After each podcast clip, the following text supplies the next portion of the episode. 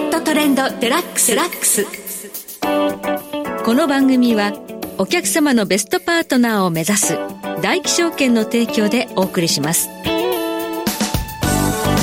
皆さんご機嫌いかがでしょうか？大橋ろ子です。株式為替をはじめコモディティなどデリバティブ取引の最前線の情報をピックアップしてお届けします。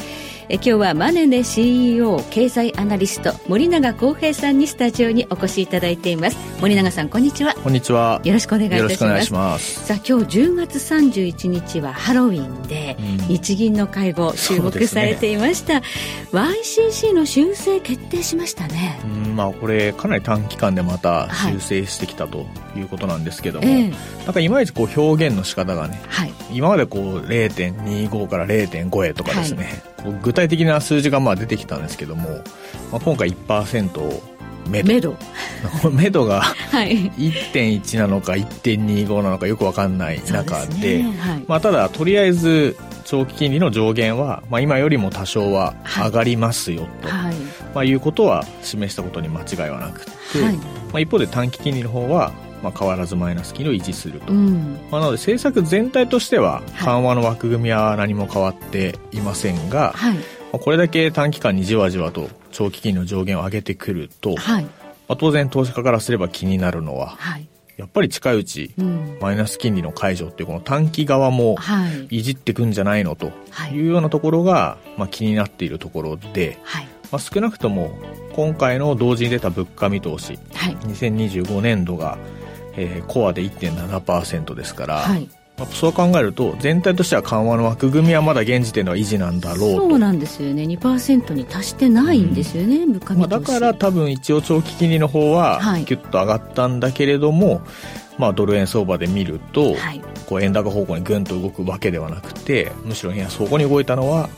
まあ、やっぱ緩和まだ一族的にやるんですねっていうそっちの判断だったと思うんですよね、はい、そうなんですよね。なんかこう為替の水準も意識し始めたんではないかっていうように言われているんですが、うん、結果的にまあ上がってしまいましたね、ね、ドルドル円上昇ですもんね、まあ、本来為替のために金融政策をやるものではないので、はいまあ、そこはね 本来意識しないでいいところではあるんですけどもね、はい、ただいまいちこう金融その金融政策の方向性、はい、意図っていうのが、うん、正直だんだん見えなくなってきた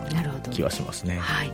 では今日はねあの長期金利の方は1%を超えるところを、まあ、実質、まあ、許容するとい。うことが発表されたわけですけれども、まあ、短い方マイナス金利解除、うん、こちらに関してはどのようにこれから日銀は考えていくのかというこの点にフォーカスしまして今日は森永さんに教えていただきたいと思います、今日もどうぞよろしくお願いいたしますその前に今日の主な指標の方お伝えしておきましょう。え今日大引けの日経平均株価です。今日161円89銭高、3万858円85銭で取引を終了しました。そして現在取引されていますクリック株365の日経225です。現在は291円高の3万925円で動いています。現物市場の終値よりも上昇しています。そして金の ETF です。前の日と比べて209円高27,850円。原油の ETF です。えー、前日比52円高3,213円で動いています。そしてクリック365のドル円相場お伝えしておきましょう。再び150円台に乗せてきています。現在1ドル150円15銭から18銭で推移しています。ではこの後森永さんに詳しく伺ってまいります。大気証券はお客様の利益に真にかなうサービスとは何か。魅力あるサービスを生み出す活動とは何かを問い続けながら全てのお客様に新たな発見最適な機会確かな満足を提供します。業界ナンバーワンのベストパートナーを目指す大気証券株式会社。金融商品取引業者東海財務局長金賞第195号。マーケットトレンドデラックスさて今日はマネネ CEO 経済アナリスト森永康平さんにお話を伺ってまいります。さあ、YCC 修正長期金利は1%、まあ、超えることを、まあ、許容するということなんですが、はい、では短い方ですね、短期金利、今、まあ、マイナス金利という政策を取っているわけですが、うん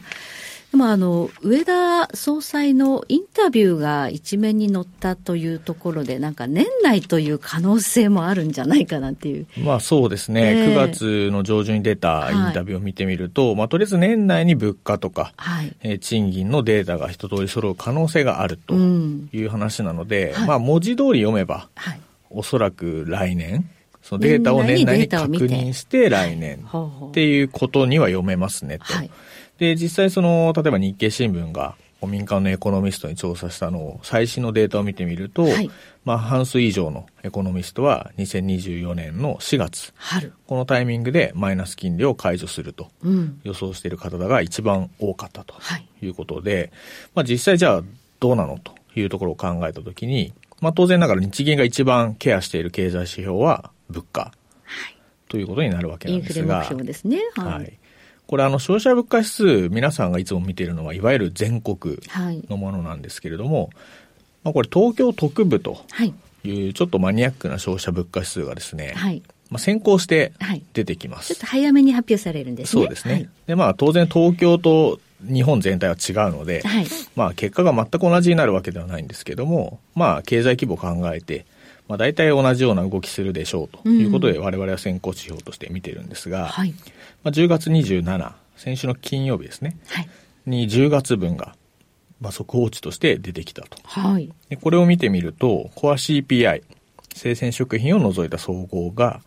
まあ、前年同月比でプラス2.7%ということで、はい、まあ、事前予想がプラス2.5だったので、強い結果が出てきたと。強かったんですね、インフレが。はい。で、今回のこの特部の消費者物価指数の内訳をちょっと細かく紐解いてみると、はい、まあ、いくつか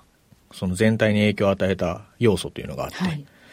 まあ、一つ目がですね、この政府のいわゆるエネルギー価格高騰に対する支援策。補助金出してるところですね、はい、これの政府側の負担額、まあ、要は支援額ですね、国民に対する。はい、まあ、この額が半減されたと。あ減らしていく方向なんですね、今ね。なので、まあ、都市ガス代とか電気代っていうのは、依然として前年比ではマイナスなんですけれども、うん、まあ、その支援額が減ったことによって、はい、このマイナス幅がちょっと縮小したと。縮小したと。はい、つまり全体から見たら、まあ、押し上げ要因になったになったというのが1点目ですね。はい、で、もう一個が、昨年の10月に、あの、全国旅行支援制度、はい、これが始まったので、制度によって宿泊料という項目が大きく下げられていたんですが、はい、まあ、これが1年経ったので、はい、その裏というか、反動で、大きくプラスになったもう必要ないだろうということですね。はい、なので、これが逆にコア CPI ベースで見ると、まあ、上昇に対する寄与度として結構強く出ていると。ちょっと跳ねたということですね。そうですね。はいまあ、あとは生鮮食品を除いた食料品とかっていうのを見てみると、はい、まあ、これは前年同月比で7.4%と相変わらず高い伸びにはなっているんですが、うんはい、でも前月から見ると、前月が8.5なので、まあ、落ちてきてここは少し落ちたんですね、うん、これはちょうど昨年の10月にですね、はい、皆さん覚えてるかもしれませんが値上げの秋とかって言われて、まあ、結構大きな品目がですね、はい、値上げされたんですね食料品で、はい、まあ、それの反動でちょっと伸び率が鈍化したと。前年と比べるとということですね。そうですね、はい。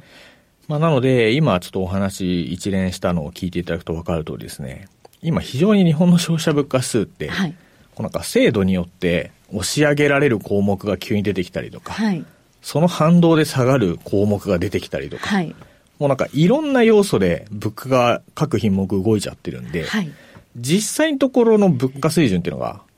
よくわからない。わかんないですね。この政策支援があったりとか。とか、そこから1年経ったから逆になって下がったりとか。うん。正確な数字がちょっと把握しにくいんですね。そうなんですよ。うん、そこで、はい、まあ、この支援策が切れるとかですね、はい、その反動が一巡するとか、反動が新たに出るとかってこう各品目ごとにバーッと計算していくと、はい、ちょうど来年の2月分から電気ガス代の負担軽減策の押し下げ効果っていうのが剥落して、多分コアベースで物価が3%ぐらいに上がると思うんですね。あ、上がってくる可能性が出てくるんですか。うん、でそうすると、24年2月分の物価が出るのって、はい、まあ1か月遅れで経済指標出ますから、3月 ,3 月に出ますねと。はい、で、全国版の消費者物価指数って、ちょっと変な出方をして、最終金曜日のその前の週の金曜日に出るっていう特徴があるんですよ。な、ねはい、なので、うん、まあ来年の3月中旬から下旬にかけて、全国版の物価が出て、はい、でコアが3%に乗るってなると、はい、いよいよ日銀が見てるコアが3%に乗ったじゃないかということで、うん、この3月下旬に出る2月のデータを見て、はい、4月の会合でマイナス金利を解除するっていう動きが、はい、まあ、こう順を追って考えるとあり得る、はい、で。そうすると冒頭説明した民間エコノミストの予想、4月に解除するんじゃないの？っていうところと符合するので、はい、まあ、やはりこれがまずメインシナリオなのかなと。メインじゃないサブシナリオがあるとすると？まあ、あるとすると、はい、まあ、若干大穴予想ですけど、ええ、まあ、サプライズで年内。